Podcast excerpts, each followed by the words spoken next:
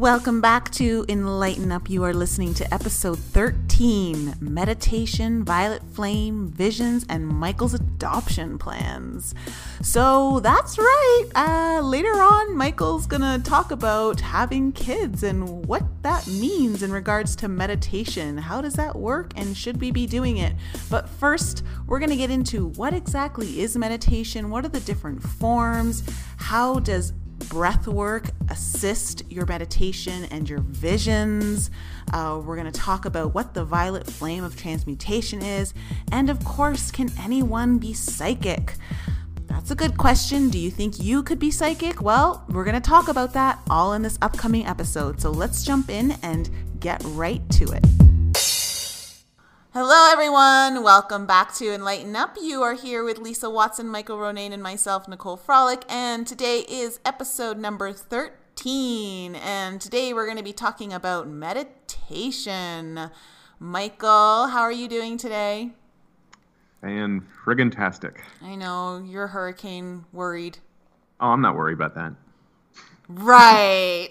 No, I was thinking... I was just thinking about picking up kite surfing, so I think it'd be, it might be a good time. Oh, yeah, that that is a good hobby yeah, to a, pick up in hurricane weather. I need a good seventy mile per hour wind to pick my sorry ass up out of the water. Key to technology. Our founder, Herman DeVry, never settled. What, what the hell? Where did that come from? That was me looking at the Fuck, window. Lisa! Lisa, get it together! Today. I'm just trying to fuck with you, Nicole. Oh man!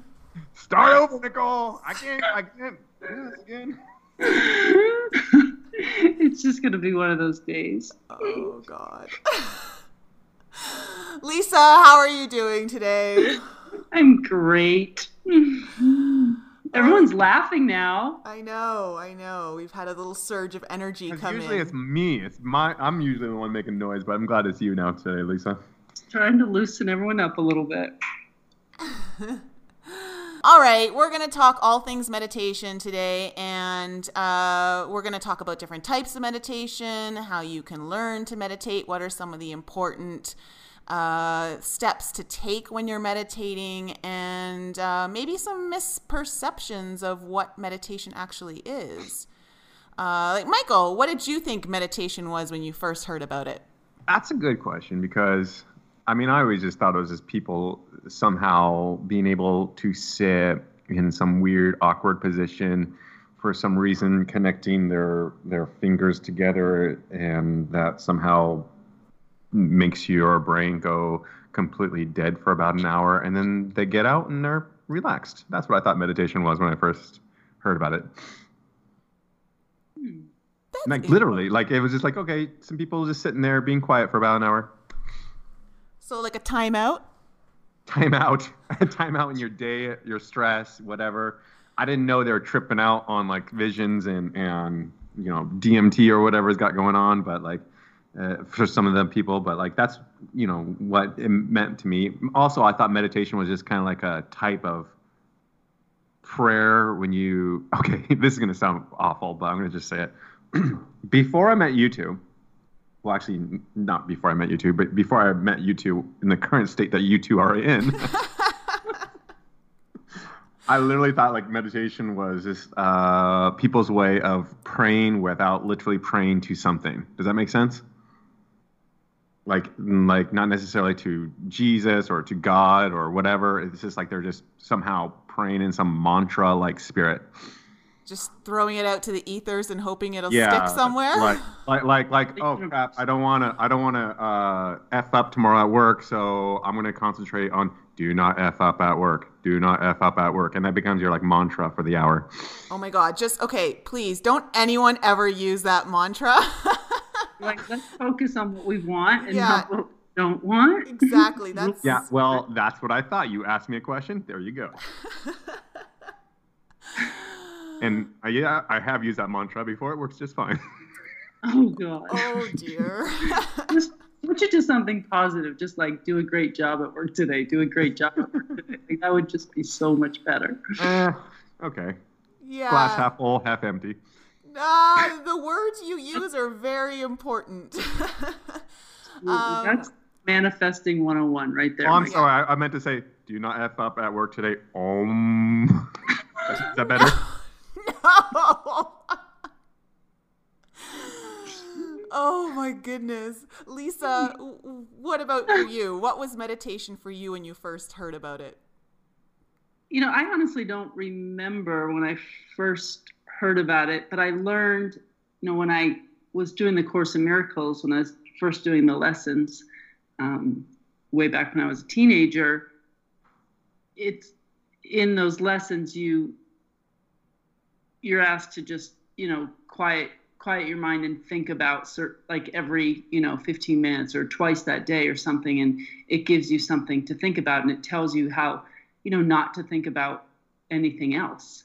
So I realized later that that was meditation, just quieting your mind. So, you know, through um, other books that I read, like just Wayne Dyer, and I actually had, had looked up some stuff on meditation, um, you know, and I just learned that it's just about trying to completely quiet your mind so that you could get on the same frequency as source energy, so that you could just get rid of all the clutter and tune into that um, radio station, so to speak, is kind of how it was described to me. That made sense. Like, you know, there's so many different frequencies out there, and you have to try to tune into the one, um, t- to God, and you have to quiet everything else out in order to be able to do that.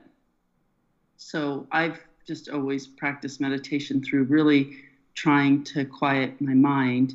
And I didn't know anything about um, visions, like the, the stuff that you have going on when you meditate, Nicole. I didn't know that that was anything that was even possible. Yeah, you. yeah, you know, I think a lot of people struggle with um, quieting their mind. It's called like a monkey mind. It just seems to go everywhere. And just when you try to focus on one thing, you're automatically thinking about another thing. And uh, a lot of people struggle with trying to quiet their mind. Um, and, you know, there's different forms of meditation. Like, w- I mean, the way I kind of first started meditating, I talked about in episode number two, was I started just listening to Gregorian chants. And that just kind of put me in a more relaxed state of mind and more peaceful. And uh, then I met my naturopath, who started to um, teach me uh, visu- more visual things, like imagining light and breathing that light in through my nose into my body, and watch- and envisioning the light fill my body, um, starting all the way down at the toes, and then and then um, filling my body up the legs, into my torso, down my arms, up my neck, through my head, and until it came out of my uh, crown chakra. And that was really cool, because that's when I first started to, when I did that one, that's when I could feel my body vibrating. I could feel my legs starting to vibrate as I started to fill uh, my legs with light visually. So that was one way that I did it. But I've also done, um, I did guided meditations on like C Ds. I don't know if any of you guys have done any of those before. I've, I've done some of those, and some have been really helpful.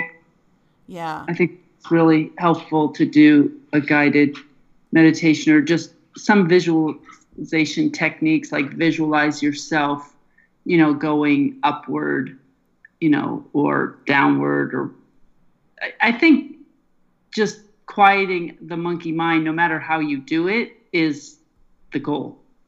You know, not to be thinking about your dentist appointment, or, or your relationship, or work, or your chores, or whatever, you know, to just be present, um, to be present. And it is hard to do. And I think some of the visualization techniques of, you know, visualizing yourself, um, you know, rising up, or just floating, or, you know, or just breathing. I think that's one of the best ones, is just focus on your breathing, just in and out. And I, for me, running was a great way of meditating, because when I run, I'll just focus on my breathing. I just pay attention to breathing in and breathing out, in, you know, rhythmically, and s- staying like, you know, at a certain pace, and really focusing on my breathing. And I'm not, when I do that, I don't think about anything else. Yeah. Running's a great one. Running's a great meditative practice. Michael, you, you, you like running, don't you? I do. I like running, and I, uh, I like it for, to use your guys' terminology, to raise my vibes. My terminology is just to get in a better mood. But like, if I don't uh, have like a, at least a four mile run within a forty-eight hour window, I go really cranky, and and and you don't want that. Nobody likes cranky Mike. I used to be like that. Like if I would, I could not go more than three days without running. I would right.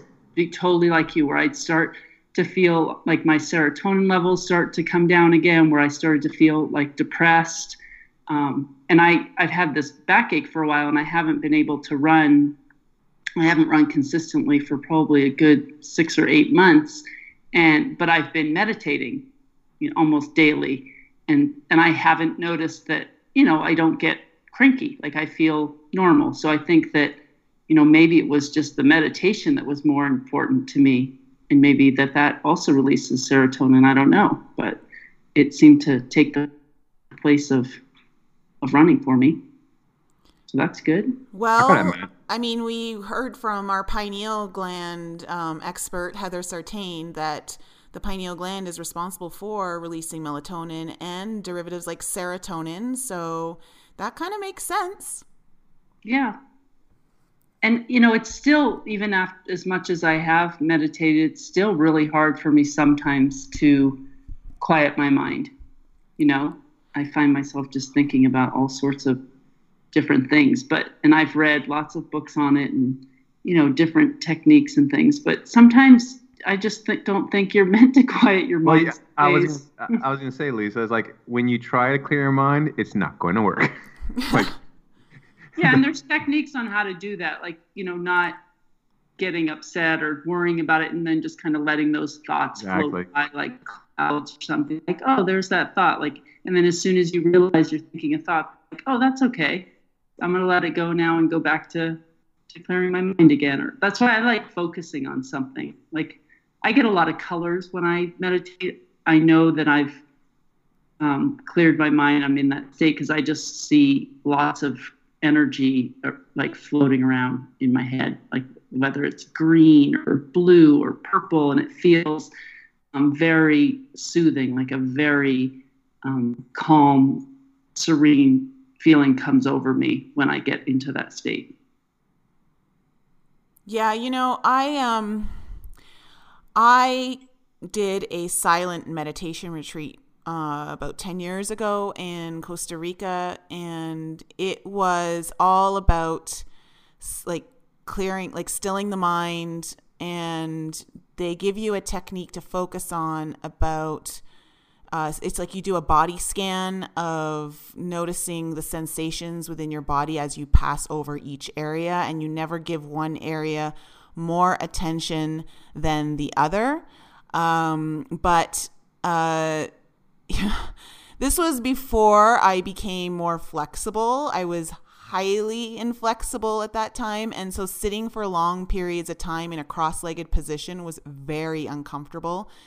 And uh, my feet would fall asleep, my ankles, my legs. And, you know, like when that happens um, and then you try to move just like an inch, I don't know if you guys have ever felt this, but it's like a shot of electric energy that goes down your body, and it's so right. painful.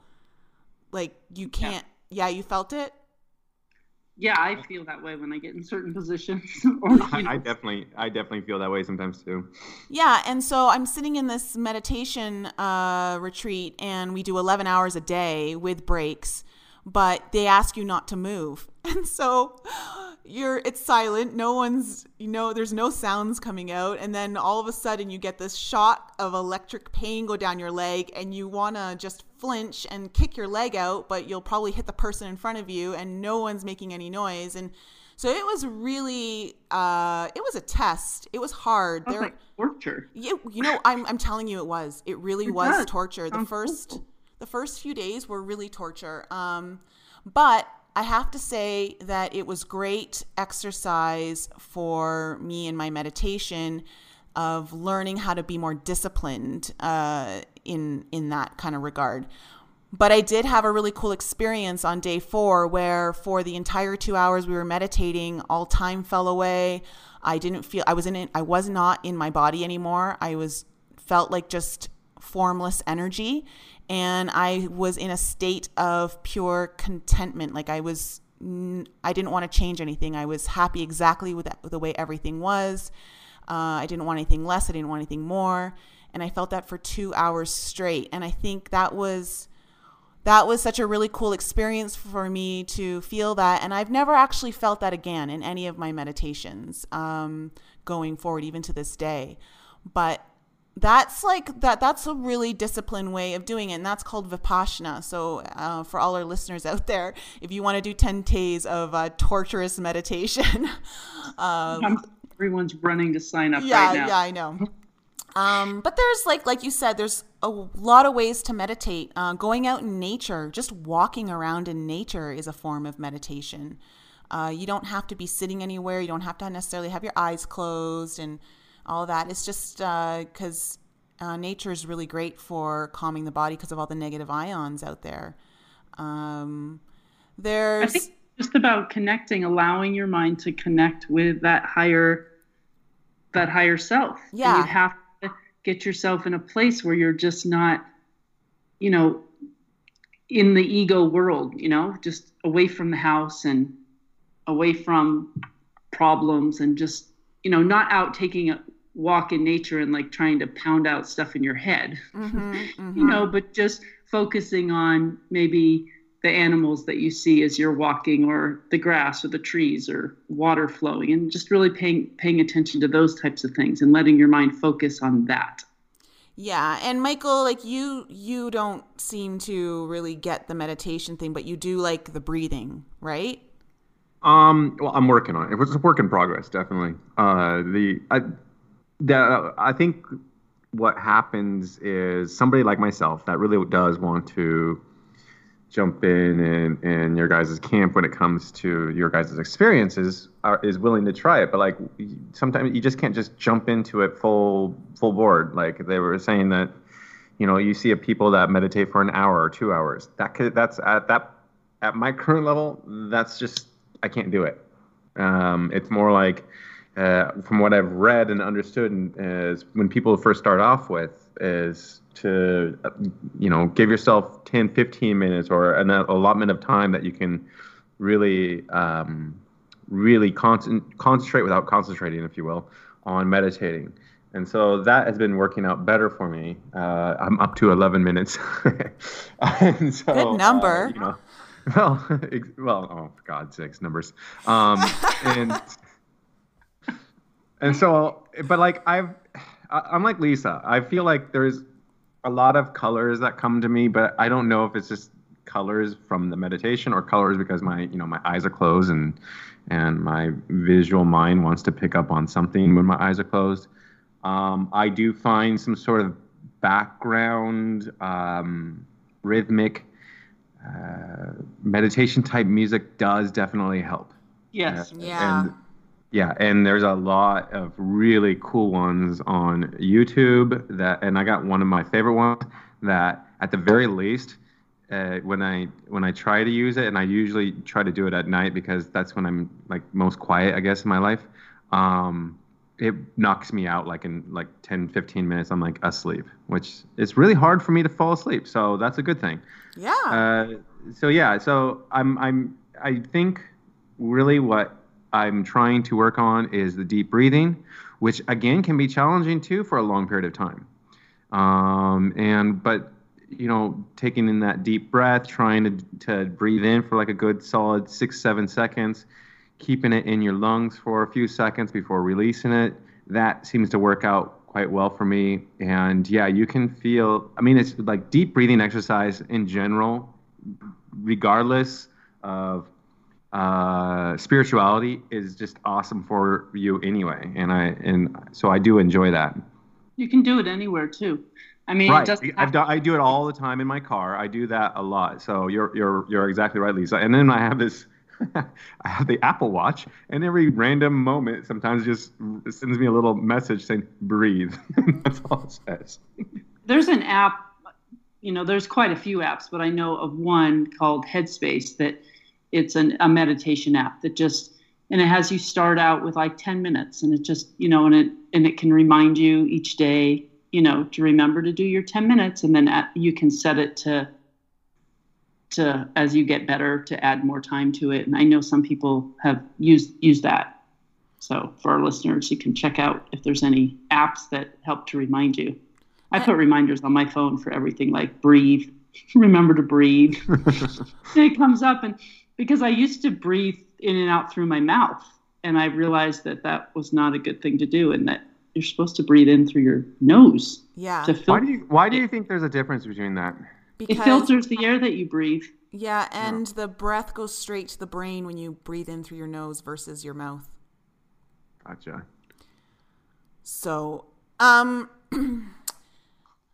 yeah, okay, so breathing is also really good for activating the pineal gland, which is responsible for your visions if you're looking to um, try and have more visions in your meditation. So breath work is um, a really important key to achieving that. And uh, I think maybe we can just introduce our audience to the Breath of Life. I, have we done that before? I'm not sure. Michael just described it. Uh, yeah, I mean, that's what you kind of taught me at the beginning, so. Three. Yeah. yeah I don't... So, okay, so for our audience, uh, if you would like to practice this breath work um, at home, all you do is you take a deep breath in through your nose to the count of seven, then hold that breath for three seconds, then tilt your head down so that your nose points towards your chest, and you exhale that breath slowly through your nose, and then you repeat. So you inhale, bring the head back up to the count of seven, hold the breath three seconds, and then tilt your head down and breathe into your heart space uh, on the exhale through the nose as well. So all the breath is through the nose. And Lisa and I are practicing that every day for the most part, like twenty to thirty minutes. I know you practice like thirty minutes, Lisa, don't you? Uh, sometimes. Yeah. I do. And I, yeah, I try to do it every day, but some days get away from me. Yeah. So that um, I find is really helpful. And, you know, it's also part of that practice of just taking time for you, of filling yourself up. So I think that's always good. But um, what other meditations have you guys tried that may have worked or didn't work for you? Um, I'm thinking I had this cassette tape. This is so long ago. I was probably like twenty-one years old. I don't remember, but I... Whatever, it, it was one of those um, guided meditations, but I really, it really, really helped me. And um, I freak, I gave it to a friend. I loved it so much, and I knew I knew it by heart, so I gave her the cassette, and then I stopped doing it for a while, and now I totally forget who it was. But um, I think it's just, you know, for everybody, it's going to be different. You know, but I think that the important thing is that you just keep trying different things, you know, and if all you do is take twenty minutes to yourself a day, whether to walk in nature or to, you know, sit in a quiet place, even if it's the bathtub or, you know, somewhere, and just breathe. I think that's, you know, that's where you have to start. And then you start trying different things, whether it be guided meditations that you find on YouTube or, you know, listening. You, I love Pandora because I put, I have like meditation music on there. I have the five twenty-eight megahertz music. I have like in nature sounds, and those are just all, you know, really relaxing. And I think um, using headphones is really helpful because it blocks out any other noises. Like sometimes I just put it on my Bose or whatever, but I find that it's better when I actually put the headphones in my ears. Yeah, I've heard that actually using headphones is much more beneficial. So do you listen to music? You said you do, Michael, right? Yeah, I mean, I, I I feel like headphones would work well. However, because I usually am in bed, ready to go to sleep too, when I uh, when I usually find time for this, that I just put it on like my computer or whatever in, in my background, because I don't like to roll around with headphones in my ears. If I wait too long in the night, I I just fall asleep. So I try to meditate more um, in the afternoon than I do at night, just because I don't want to fall asleep. You know, I want to get a good ten or fifteen minutes in before I fall asleep. But Michael, you said you're up to eleven minutes. So what does that mean? Just like after eleven minutes, you've had enough and you don't, you just stop? Uh, it, well, yeah. I mean, that's kind of what it, what it means. Like if I am actually doing it when I'm not about to go to sleep, uh, that's about as, I mean, that's the length that I've noticed that I can usually hover around, which is about ten minute mark. And um, just because, you know, I, I think people also need to understand, at least I'm trying to make myself understand, that meditation doesn't give the same results with your, you know, next door neighbor when they meditate. And so I think meditation is a very kind of like, I'm starting to think that meditation becomes more of a personal thing, meaning like you kind of go through your own experience and, and, uh, in ten minutes or, or so, I feel I do feel very relaxed, and and it's just really hard during the day to keep my eyes closed for that long. And if I do open up my eyes, I, I can't meditate with my eyes open or do what I believe is meditation. And so it's very challenging for me uh, to keep my eyes closed for that amount of period of time. But I think it's just also because my I've been so active in the last, you know, thirty some odd years of life of thinking all the time that it's it's just a it's just a practice of trying to still yourself, which is again I I've been close to being uh, good at cleaning clearing my mind. I kind of like what you were saying, Lisa. Have the um, thoughts go by, and and I did read that, you know, just let your thoughts go by. Let it, and, and you said clouds going by, and I look at more like falling leaves coming down.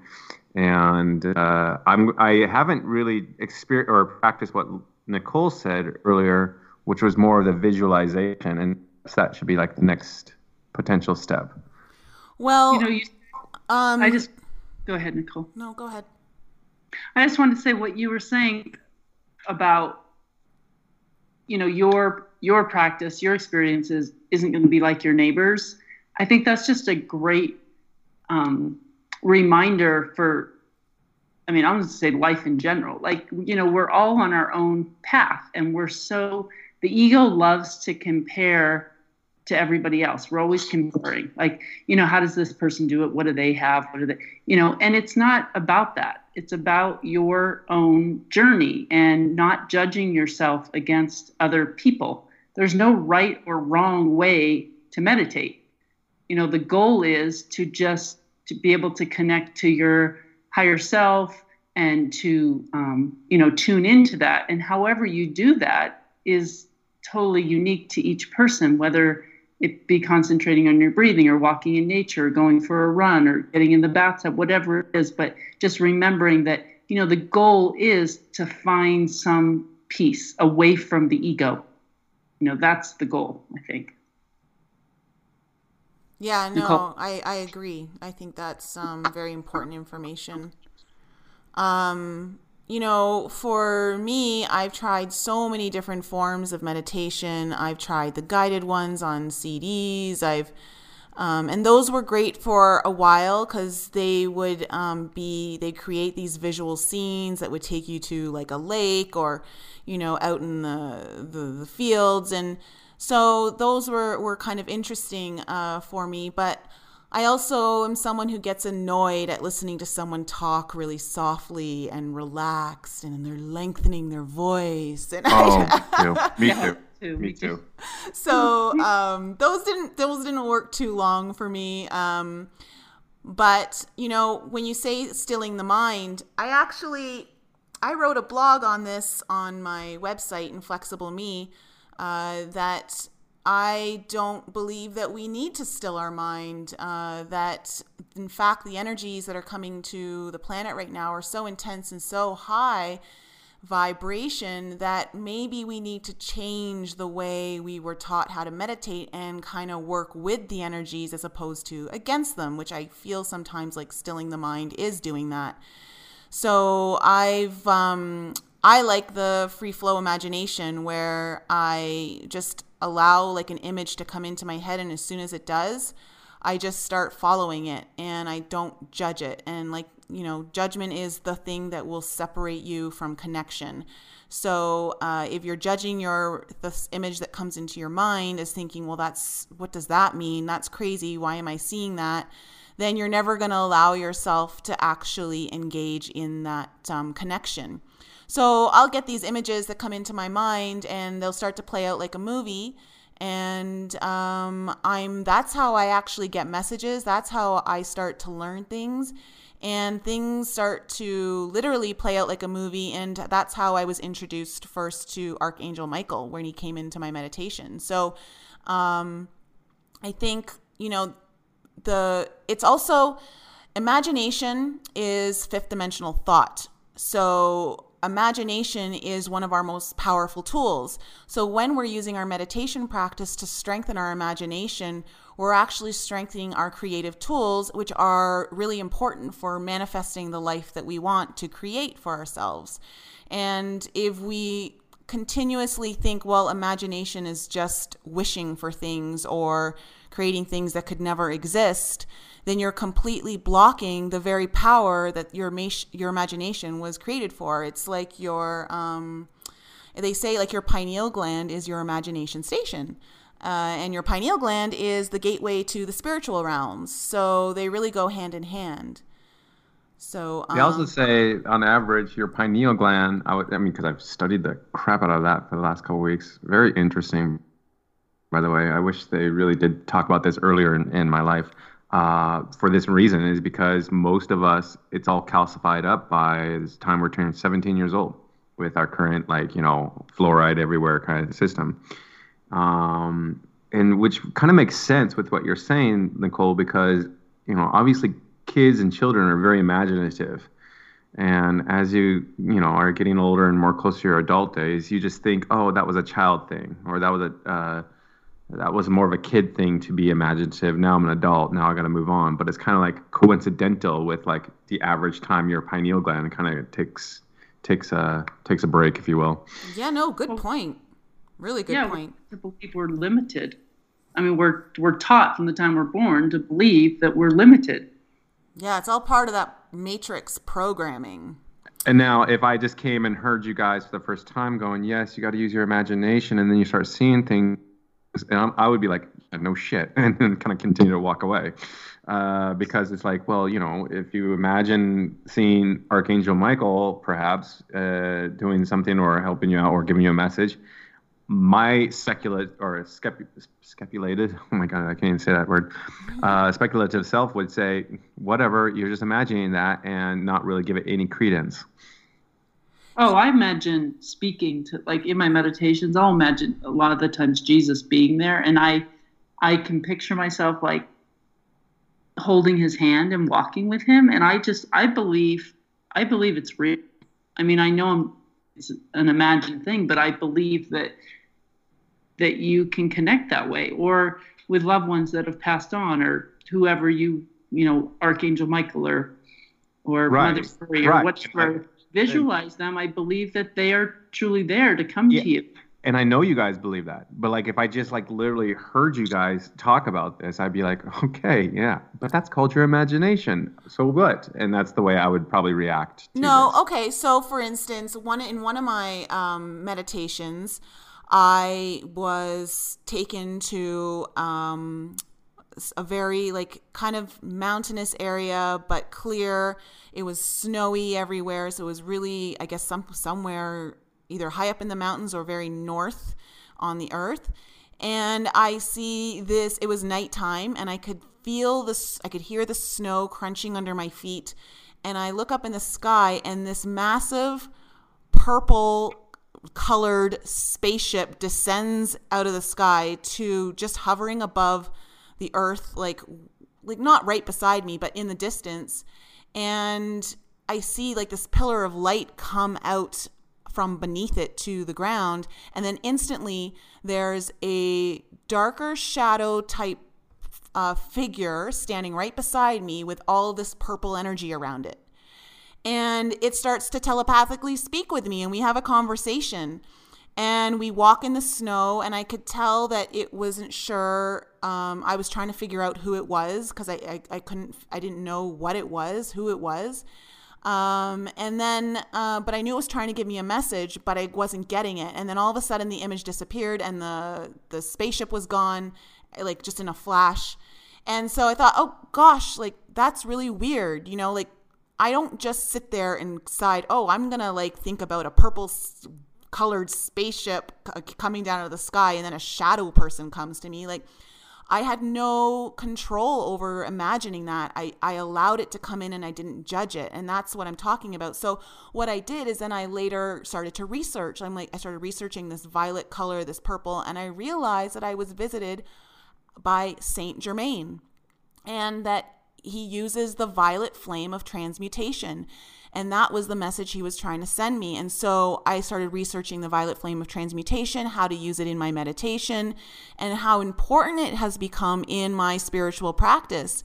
And that's what I was able to learn. That's the guidance I was gave, given in that meditation. So when you question, um, oh, you just imagined it, well, the guidance comes in. There's there's guidance coming into your imagination. It's not like you just sit there and think, oh, I want to think about a chicken in front of me, and so a chicken's there. It's not like that. You allow something to come up in your mind, and then you just follow it. And when, when you do your research, Nicole, where does like so, so you come up with, you know, purple and a few other things, and this means Saint Germain.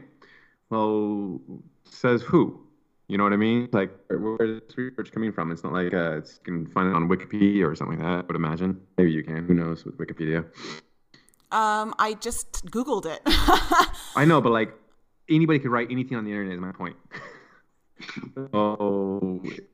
Yeah, and so could like, any other philosopher write anything in any book and you read it. How do you know it's true? Like, I don't know. Like, that's that just Well, I mean, seems... that, that, that's, see, that's where...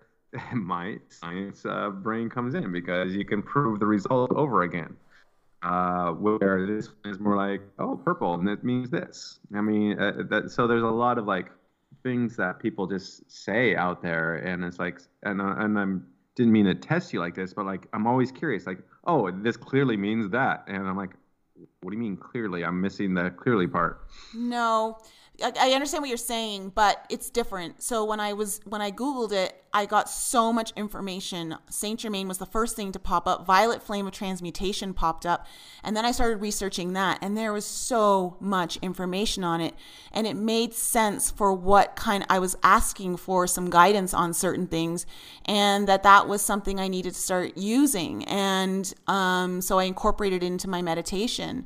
And now it's it's, I mean...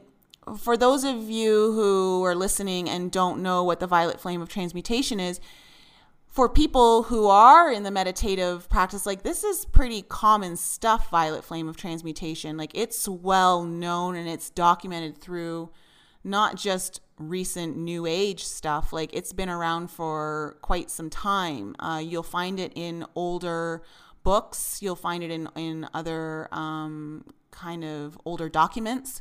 So... Are you going to tell me what it means? So when you are wanting to change your energy, okay, so say you are in, um, you're operating from energy of fear and you don't want to be in that fearful energy. You use the violet flame. It's actually a tool handed down to us through Saint Germain, who is considered to be an ascended master, to use the violet consuming flame to transmute the fear into a higher vibration energy. So it's alchemy. Um, it's the alchemical process. So it's about, you know, energy just, it changes, right? It's, it never, um, yes. Right. Okay. So, okay. I'm, I'm a little bit confused. So I, I guess walk me through the process. What, you, what do you, you're imagining like literally a purple flame? Um, So, okay, so what I do is I imagine, um, first I ask that the violet flame fill my entire body. And so I imagine this violet flame filling all of my cells, filling me inside, just with violet um, light. And then I ask for the violet light to expand beyond my physical body into my mental, emotional, and etheric body so that it's like emanating out of my body now. And then I have um, a mantra lost that... Nicole, I don't hear you. Yeah, neither do I. So we must have lost her. Uh, must no, be the violet flame. She expanded it too far. Okay, everyone. At this particular point in the podcast, we were experiencing a little bit of technical difficulties. Lisa and Michael couldn't hear me, and um, no matter what we tried, it just wasn't working while I tried to explain the violet flame. So I'm going to do that really quickly for all of you right now, so that if you do want to use this uh, technique in your meditation, you can. So after filling your body, uh, all your cells, imagining the flame to completely fill you up, you ask that the violet flame expand beyond your physical body. body into your mental, emotional, and etheric bodies. And so what you're doing is you're visualizing this flame now being outside of you, burning all the way around you. And then I use this um, this invocation. I ask the violet flame to transmute anything and everything that stands in the way of my ascension, on all dimensions, on all levels, through all space and time, past, present, and future. So be it. And I ask that all energies be transmuted into unconditional love. And that's about it. And you can actually choose whatever energies you want to choose. You can choose, um, you can choose sort of healing. You can choose gratitude. You can choose joy. You can choose peace. Whatever energies you feel like you want to transmute uh, the energy into, by all means, go and do that. So that's just uh, something I practice right before I go into my visual state of my meditation. You can do this even just on its own. You don't have to do it before meditation. I think it's a really great practice that if you're feeling really fun, funky during the day and you just want to transmute that crap into something better so that, you know, you can kind of get yourself out of the funk, uh, this is a really good uh, tool to use as well. So just take a few minutes, visualize this whole violet flame process, and then use that invocation. Uh, and that's about it. So we're going to jump back into the podcast and we're going to be starting to talk about something new, because clearly whatever we tried to do to talk about this violet flame was not happening when we were recording. We were talking about meditation in different ways. Okay, let me ask you guys this. In medit, in, when you're in your meditative state, do you guys ever get any kind of like um, uh, message about the future in general? Not just like your like a specific like something challenging in your life, and you're trying to figure out if you should turn left instead of right kind of situation, but more of like a more of like a general message of mankind, world kind, or whatever? I don't I don't know. For me, I don't really get very many messages or visions when I'm meditating, but this is probably I, more of a Nicole question then, because I know she kind of gets some, that's for sure. Well, she gets so many different images and things that are amazing to me. Um, but I think that it, it does help clear your mind to where you're open to those messages. Like, you know, maybe it's an hour after you meditate, or maybe it's the next day, but I think that it helps you to get on that frequency to where you can receive that guidance, like what we talked about in our last episode about, you know, angels and um, how they speak to you and how the higher realms communicate with you. And I think when you practice quieting your mind, then those things come to you more easily. That, that intuition, that thought that came out of nowhere. Um, ideas or solutions to problems. I think when you learn to quiet your mind through meditation, that just generally you get um, more connected to that. That seems to make sense. That's the way it works for me. I would, I would love to get vis- um, visualizations like Nicole does. I think it's... Oh, I would love that too. I mean, yeah. That's kind of like what... I mean, that's like the the big thing that really would... put me over the edge of, of course it would put me over the edge of like, really like, okay, there's something to this. This is really cool. That's why I'm like really trying to work on my pineal gland ever since uh, that, that episode ran, to try to like at least, at the very least, detox as much as I can with that and see if I can get that up and working again. You know what I mean? And when we do um, group meditations, Nicole holds um, group meditations, and during some of those, I've I've definitely had some visions. They're not as clear and as vivid as some of the other um, people that have, are, you know, are in the group. But you know, I've, I've I've seen some things that I'm just like, oh, okay, like I didn't expect to to see anything. What but, about dreams, Lisa? Do you ever experience dreams that are very kind of like? Um, I have very vivid dreams, and right. And so, do you, does that? Does any of that really relate quite a bit to your own life and on and to the? Yeah, the... I've, I think so. I've always been um, a really vivid dreamer, and I, I have like lucid dreams. I know that I'm dreaming, and I talk to myself while I'm in dreams, like knowing that I'm dreaming. Um, I feel like I'm almost like in the dream, but out of it at the same time. Um, and I've always used, you know, looked up symbols of dreams. And I find, you know, during certain periods of my life, certain dreams happen, whether it be around water, you know, and you can use, you know, the internet to look up different symbols of what things mean, you know, and usually when there's a lot of water in your dreams, you're swimming, that Um, relates to like emotional things. And there's just, you know, if I have something, just a crazy dream with something that really stuck out for me, um, then I'll look it up. And I have found that it really does explain what's going on in my life at that time. Gotcha. That makes sense. Nicole, any thoughts? Um, well, when it comes to like your visions, uh, the thing that's blocking you is trying to explain it, is your need to explain what you're seeing or why you're seeing it. So when you are able to let go of that need to explain it and just have the experience without any judgment, that's when you are likely going to allow your visions to come in. I think that's one of the things that blocks people the most, is that they've already created all these limitations to what they can see, and they don't allow themselves to just have the visual experience, and uh, without the need to have all the answers as to why they're having those visions. So I try to just let the visions come in and see what I see. Sometimes I don't see anything, and you know, and then other times I'll see um, the most incredible things. Um, and then it's afterwards that I start researching certain things and start understanding what I've been shown, because I don't believe that it's just me creating the thoughts. I feel like there's divine guidance coming in, that I'm being shown things, um, and that uh, there's importance there behind it. So I, the, the biggest thing is judgment. You just can't go in there judging what you're seeing. You just have to go in there with the willingness to have the experience, and that's it.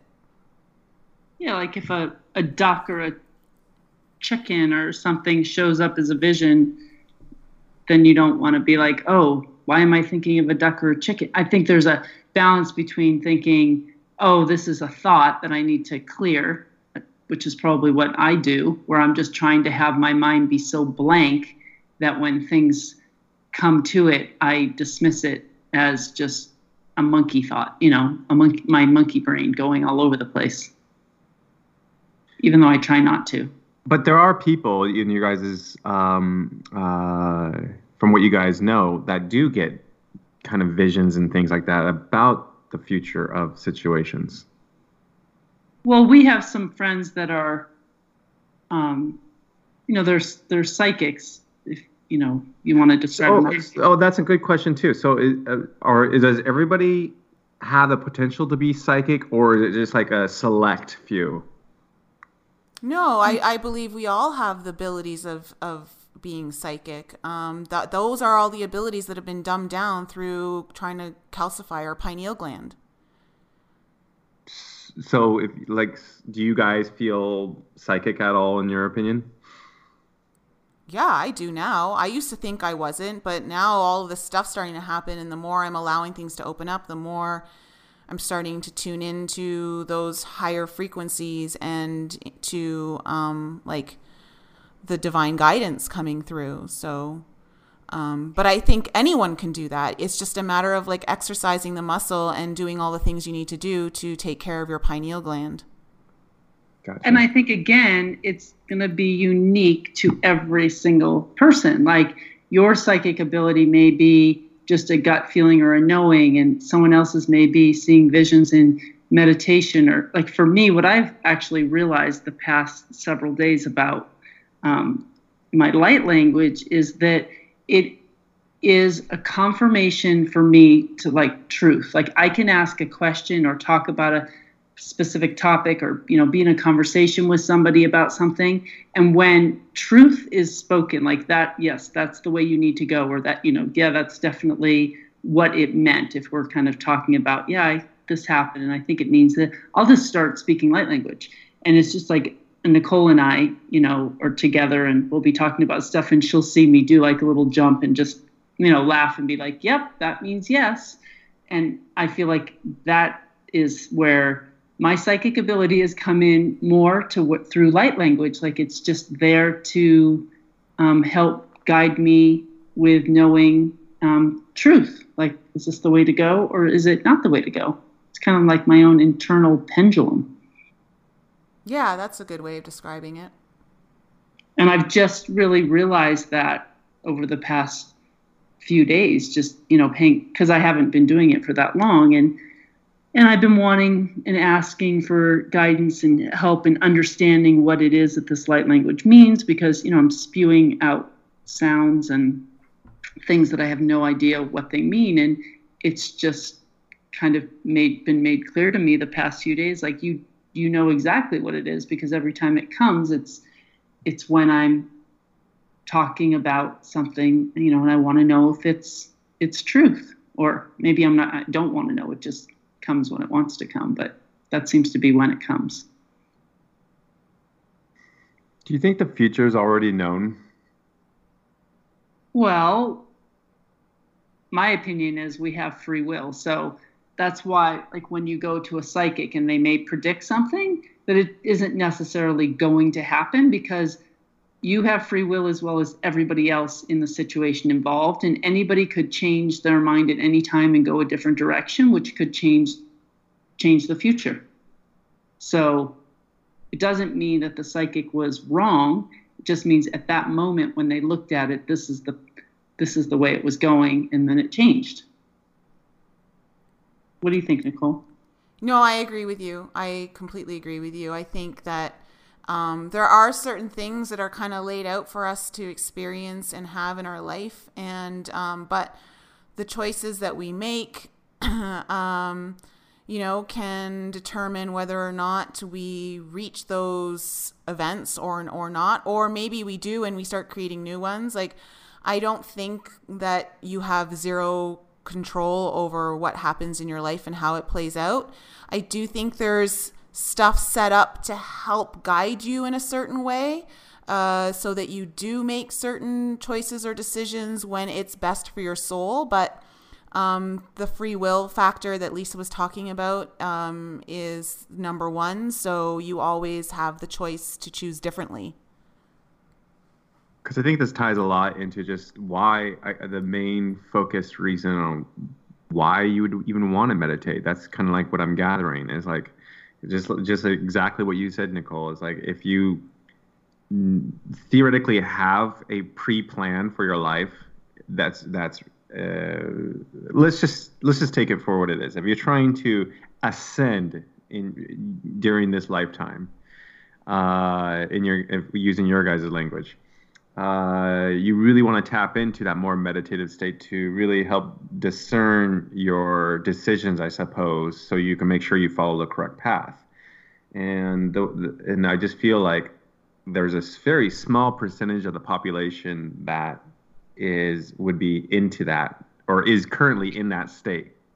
So I feel like there's a lot, like let's just say eighty percent of the population running around using a, for a, a lack of language, you like chickens with their heads cut off, and they just don't know where what direction they're going. Well, I think okay, so I think it's just a f- form of semantics or how you say things. So, would you say that the there's only a small percentage of the population who wants to live a better life, a happier life, a more fulfilling life? I think that everybody just wants to be happy. That's what ascension agree. is. That's what ascension is. Ascension is moving up in vibrational frequency.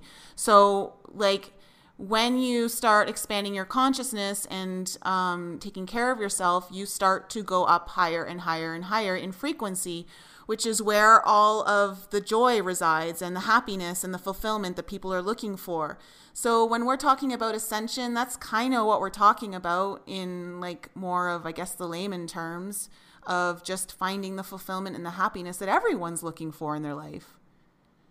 And everybody's looking for it, but we're like, there's a big chunk of the population that I would imagine is stuck in a maze where there's a certain, like, in, in your guys' perspective, there's a certain population that's using more like meditation and things like that and raising vibrations to kind of like guide them out of the maze, if that makes because sense. Because when you're, the reason why people get stuck in the maze is because they're in lower levels of consciousness. And yeah. um, I just did a whole video on it. And, and it was fantastic, by the way. And so, you know, we talked about in this in one of the episodes about power versus force and um, the different levels of consciousness and, and what that means for you as an individual, where you reside in that level. So, you know, if you're someone who's allowing yourself to be bombarded with fear, um, live life from a fearful place, your choices reflect fears instead of hopes and desires, then you're never going to have that expanded awareness to want to connect to something or do or have that desire to have more fulfillment in your life um, because you're too stuck in that lower level of consciousness. So, and that's why there is so much bombardment through the news and other forms of media that keep you in a state of fear so that you don't move out of that maze or that matrix, that level of consciousness, and that you don't attain what it is that you're saying people are trying to do through meditation, which is get the fulfillment, the joy, the love. Um, so like that's really important for people to understand, is understanding what it means to be in a lower state of or lower level of consciousness and how that's going to completely limit how you live your life. I believe that lower state is truly, it's the ego. It's getting away from the ego. It's getting away from the things of the body and letting yourself, you know, not compare yourself to everybody all the time and feeling like you have to be in control of everything all the time. And once we're, I think the goal in this life is to realize that we're not an ego. We're not a body. Like we are so much more. And I think that as you, meditation helps you do that because it helps you just step away from that and, and let, let go. Mm, interesting. I have, yeah, because I have like, I don't want to like digress too far away from meditation, but it's funny how we're Thanks. supposedly in a very, um, like, I, I can't remember exactly how you said, Nicole, like, high energy state current time, correct? In your opinion? Yeah, there's a lot of energy coming into the planet from like our sun. Um, and I want, and I wonder if be, to help or to combat that energy, we purposely, or we meaning like somebody or some things, purposely made a lot of distractions that are even more enhanced. For example, with what you just said, Lisa, We're, we don't want to sit there and, and judge ourselves compared to others and blah, blah, blah. And that's pretty much eighty, no, I'm going to say ninety-nine percent social media is like, you know, you're just like looking at other people's lives going, oh, my life's not as good as that person's life. And television and just all of it, just trying Absolutely. to. Absolutely. You know, you know, following the Kardashians, following this, looking at these, yeah. you know, typical wives over here and typical wives over there and bachelor this and bachelorette that. It's like, oh my gosh, there's so much comparison going on in these shows. Yeah, I mean, the energy of all of those shows is low level of consciousness. It's, Got it. It's super low. So when you're watching those shows, um, you're allowing your, your energy to move into those lower states. Uh, so, and it's not that you can't watch them, you know, like every now and then I need to watch something like that just to check out of, you know, whatever it is. I just want to be numbed for like an hour or so. And, and that's totally cool. Um, but you know, if you're not aware of like how much you're watching and what's happening, like, you know, if you were to watch one of those like Housewives episodes, you know, like they're just constantly fighting with one another and screaming at, you know, at one another. And You know, it's just, who wants to communicate like that with people? Who wants to hang around people like that? And so, but if you're constantly watching shows like that, that becomes your reality, and you think that's just normal. And that's what the, um, the is. Yeah, that's what part of the matrix is, is to keep you thinking like that's all acceptable and normal, and that's how people should just be. And that's obviously not how we want to live our lives. Nicole, let me ask you this question, since, and, and maybe to you too, Lisa, if you had to do it all over again, and if you had a child, if we all three of us had a child right now, uh, well, first of all, that'd be a miracle of science, but let's say we have our own individual child. I'm these, okay. Okay, so we're all there. We're um, not, we're not having a child, one child together, all three of us. Right, right. All three of us have a child. How would you raise a child kind of question? And would you even introduce these type of, of, of things into their life, like uh, the obviously television? Because I, I don't want to be like one of those. If I did become a parent, I don't want to become one of those parents like that makes their kid like live in a closet all their early life either. How would you like like weigh out the the good versus bad when it comes to raising a child? Well, I um, I homeschooled my kids, and I was. My ex-husband was a T V watcher, twenty-four seven, always had the television on. And and a lot of the time it was sports, and I was, you know, okay with that. But even just having to listen to the commercials was annoying to me. And yeah. I actually, you know, and I tried to keep my kids away from that. Like I refused. He wanted to get them televisions in their room when they were younger. I was like, yeah, that's never going to happen. And just always trying to keep them outside or keep them busy or just keep them away from the general negativity of television. And I think if I had, you know, if I had to do it all over again, um, I wouldn't marry someone who watched that much T V um, so that I could keep it away from them more. You know, I would do my best to keep it away from them as much as I could and have, I know a lot of people that let their kids just watch movies, you know, and they choose the movies that they get to watch. You know, and it's okay to be exposed to that stuff a little bit, but it's just about communicating with your kids too and teaching them these things that we're talking about. Like kids, this isn't this, this isn't something that a child can't understand. You know, whether you're talking about meditation or imagination or the ego. I mean, I just think that there's no reason we can't teach our kids these things from the time they're born. And then you know, try to try to keep some of those things like television away from them, but, you know, just be honest in explaining and having conversations like we're having together. I, I, I mean, I think the best way to raise children is to not necessarily treat them like adults, but, but understand that they're smarter than you think, you know, and that you can have intelligent conversations with them and you can explain things to them. You don't have to treat them like they're like they're stupid or they wouldn't get it. Right. And I, I explained a lot of things to my kids that I'm sure most people didn't when their kids were small. Um, just, just different stuff about communication and psychology on things. And I feel like it made them more grounded, um, grounded individuals, grounded adults. Would you let them have their own Facebook profile? Uh, well, my kids are older. The I know, thing, but like if you if you added like if let's, yeah. let's say you have a thirteen year old child right now pulling on your arm saying, "Please let me have a Facebook profile page," would you let them? I, I don't know. That's a that's a great question.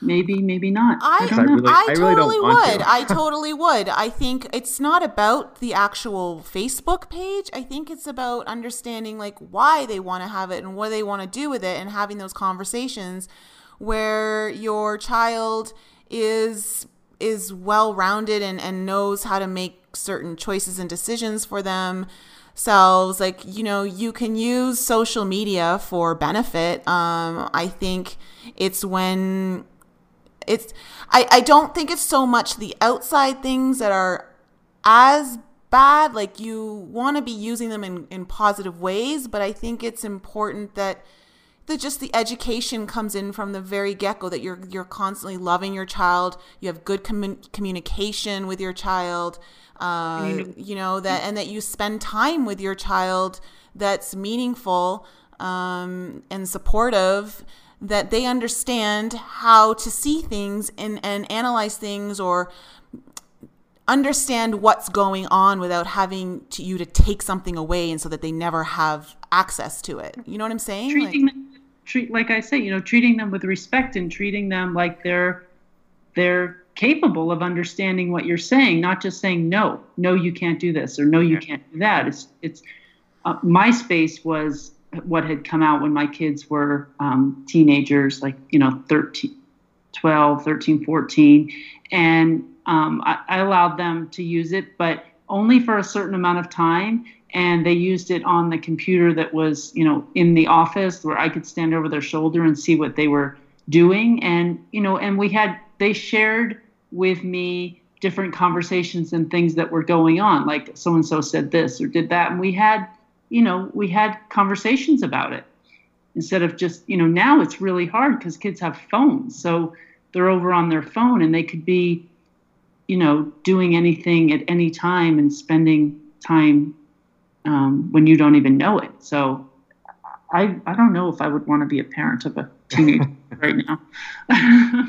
No, you know, I think it's just important to know that you're going to be helping to equip your kid with the tools that they need to, to go out in life and make the choices and proper decisions that they need to, that are hopefully to their, their betterment. And everyone's going to screw up. Everyone's not going to make the right choice. That's just part of life. And I think feeling like you need to uh, isolate your kids from certain things that are out there right now, I don't think is the answer. I think the answer is just education. It's um, that constant communication. Like, I'll always, if I were to have a kid, they'd be learning how to meditate, like, from the womb. Oh, oh that's a, that was my next question. Yeah. Would you guys be teaching early? Absolutely. And I'll tell you why. Because having that having that connection to my higher self is where I feel I'm getting the best guidance. And I would want my child to know themselves to the best of their ability, to understand themselves fully, and to have that connection so that they can make really great choices that are supportive of their joy, of how they want to create this life for themselves. So, and, and I feel like for me, my meditation has opened up my, so much for me that I would absolutely, I'd be doing it while they were in the womb. I think that's great. I think everything you said is spot on. It's about educating your child. And, you know, we, we choose to come here to earth to have certain experiences, and you can't protect your child from absolutely everything, but you just have to give them the tools to make the right decisions. And I think meditation's a great place to start. Yeah, I mean, you see kids now, they're they're doing yoga at young ages, you know, like we didn't have that when we were kids. Um, and I think that's great. I, that's allowing them to really understand their body, connect mind and body together through breath. Like, these are really good tools that I think are just coming through because people are starting to uh, expand their consciousness more and want that for their children. And so it's just, you know, it's what happens as we evolve as human beings. And letting, you know, it, having conversations with your kids and letting them make decisions, it's, and letting, asking them, like, what do you, you know, what do you think you should do? And letting them know that they have the, they have the power to know. They already know, you know, we're born with this internal guidance system that usually gets squashed because we're told, you know, we have to do this, we can't do that. When, you know, and giving, letting your kids know that they have the power to make the right decisions. That maybe I don't know as a parent what the best thing is. Like, you know, what is, what does the kid feel? And and allowing that at least to be part of the conversation. And kids pick up on energy way more than we as adults can tell because we've disconnected so much. Like with my niece, if I'm like rubbing my hands together to like give her some Reiki, she lights up as soon as like I open my hands to her. And she just, she starts giggling and she's smiling. Like, she gets it. I know she gets it. And so I would want to foster that, nurture that, um, that element and keep that alive as long. Hopefully it would never die out. But, you know, like that's something I would want to nurture into her later years, teen years, twenties, like just so that she never loses that connection, because that's where we're all struggling, is we're trying to get the, back to that connection that we had as children, but then we were programmed to think, oh, that doesn't really exist, oh, you know, it's just your imagination. So I think it's really important to to nurture that. Yeah, I think that if you're going to put your energy into anything, it's to change the world. You know, put it into kids, because they've already come with so much that we've lost, and gotcha. Just helping them to maintain that, maintain that imagination and me- maintain that inner knowing instead of trying to unprogram them. You know, it's a lot easier. Makes Does that sense. Answer your question, Michael? Oh yeah, I mean, no, I mean, it's uh, the scariest thing I, I can imagine right now is having a child, and not because uh, the having the child part. It's like, how would I raise that child in today's world? And and like, you know, we we like like Nicole and I are the same age, and we grew up in a certain way that we were we have it easy compared to kids nowadays. When it yeah, when but it our parents said thing. The same things about us, you know, about themselves when, like, we were, they were, you know what I'm saying? Like, when they were our age and we were really young, I remember they're like, oh my gosh, the things that you kids have now. Like, it, it was just, I just feel like as things evolve, that's always going to be the case. No, I, I I disagree with you. My parents always said, you have it easy. We didn't when they were young. I had to walk ten feet of snow uphill. Exactly, exactly. And, you know, I had an apple and a piece of bologna for lunch, those kind of things. Yeah, um, but then you could also flip it and say, my parents will say, oh my gosh, the amount of, like, crime that you guys have to deal with and the craziness. Like, we never had any of that. We got, we got to leave our doors unlocked and didn't have to worry about locking our doors. So it's just different times. It's about adjusting, and I don't know. I think as a parent, no, you're just gonna you're gonna be fine. You're gonna at the end of the day, you're gonna do the best that you know how to do for your child, and that's going to be okay. Michael, no matter what it is, it's going to be okay. Are you are you planning on adopting, Michael? Is that why we're having this conversation? No. However, um I you know I don't know. I mean, no, there's nothing going on other guys. The most important thing is, you- unless there's some immaculate concepting going on, there's nothing going on. But I always I've always I've always thought about the idea, because I really I think I would love to have a child still to this day, and and I'd be so afraid. Well, if you want to have a child with Michael, go ahead and comment. Right in. You can use you can use your number and just relay any messages. um, that's worth it in in, in your opinion, uh, Lisa Watson. Phone number uh, six is whatever. No, I'm joking. Um, no, but like it's a, it's an honest conversation, because I watched this one movie a long time ago. Like, when I say a long time ago, like a few years ago, uh, named Hannah, I believe. And it was about this father who basically took his daughter and went out in the woods and trained her to be like Jason Bourne Part Two, uh, but like kind of kept her away from the entire world. And and there, there's always like an idea, like I bet, and every parent, like they kind of want to do that just because you feel like this world's so screwed up. So I just wanted to hear your guys' take.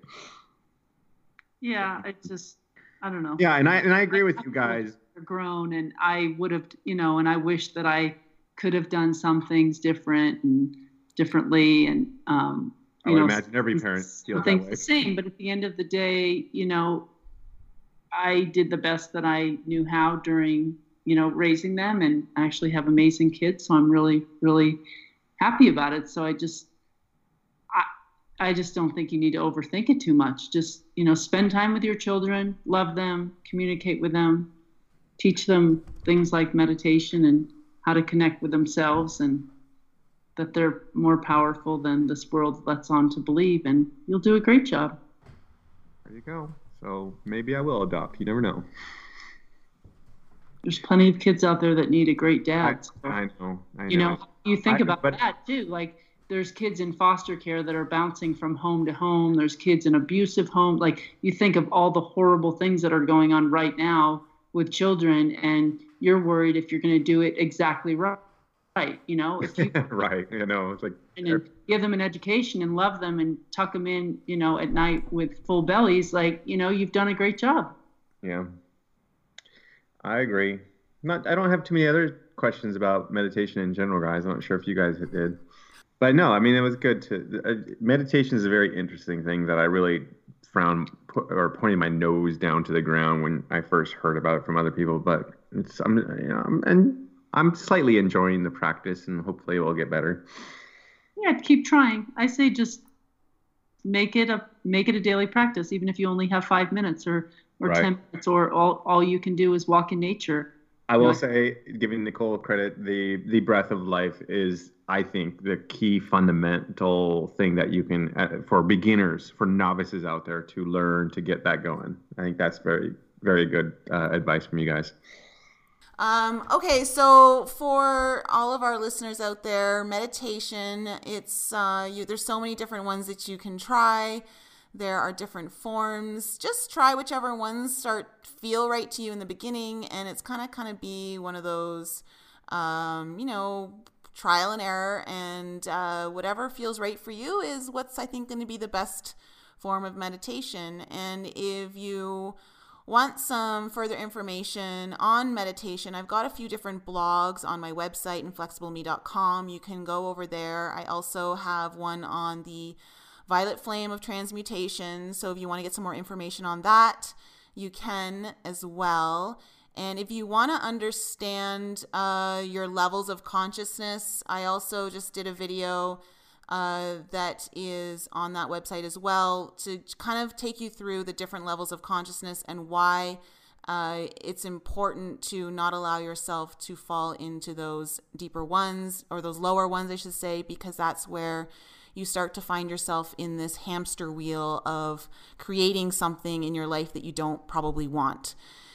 Um, and I think that's it. Uh, do you guys have anything else to add?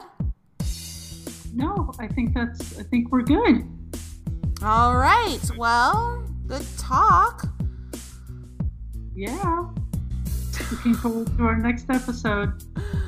All right, everyone. We'll catch you next time on Enlighten Up. Bye.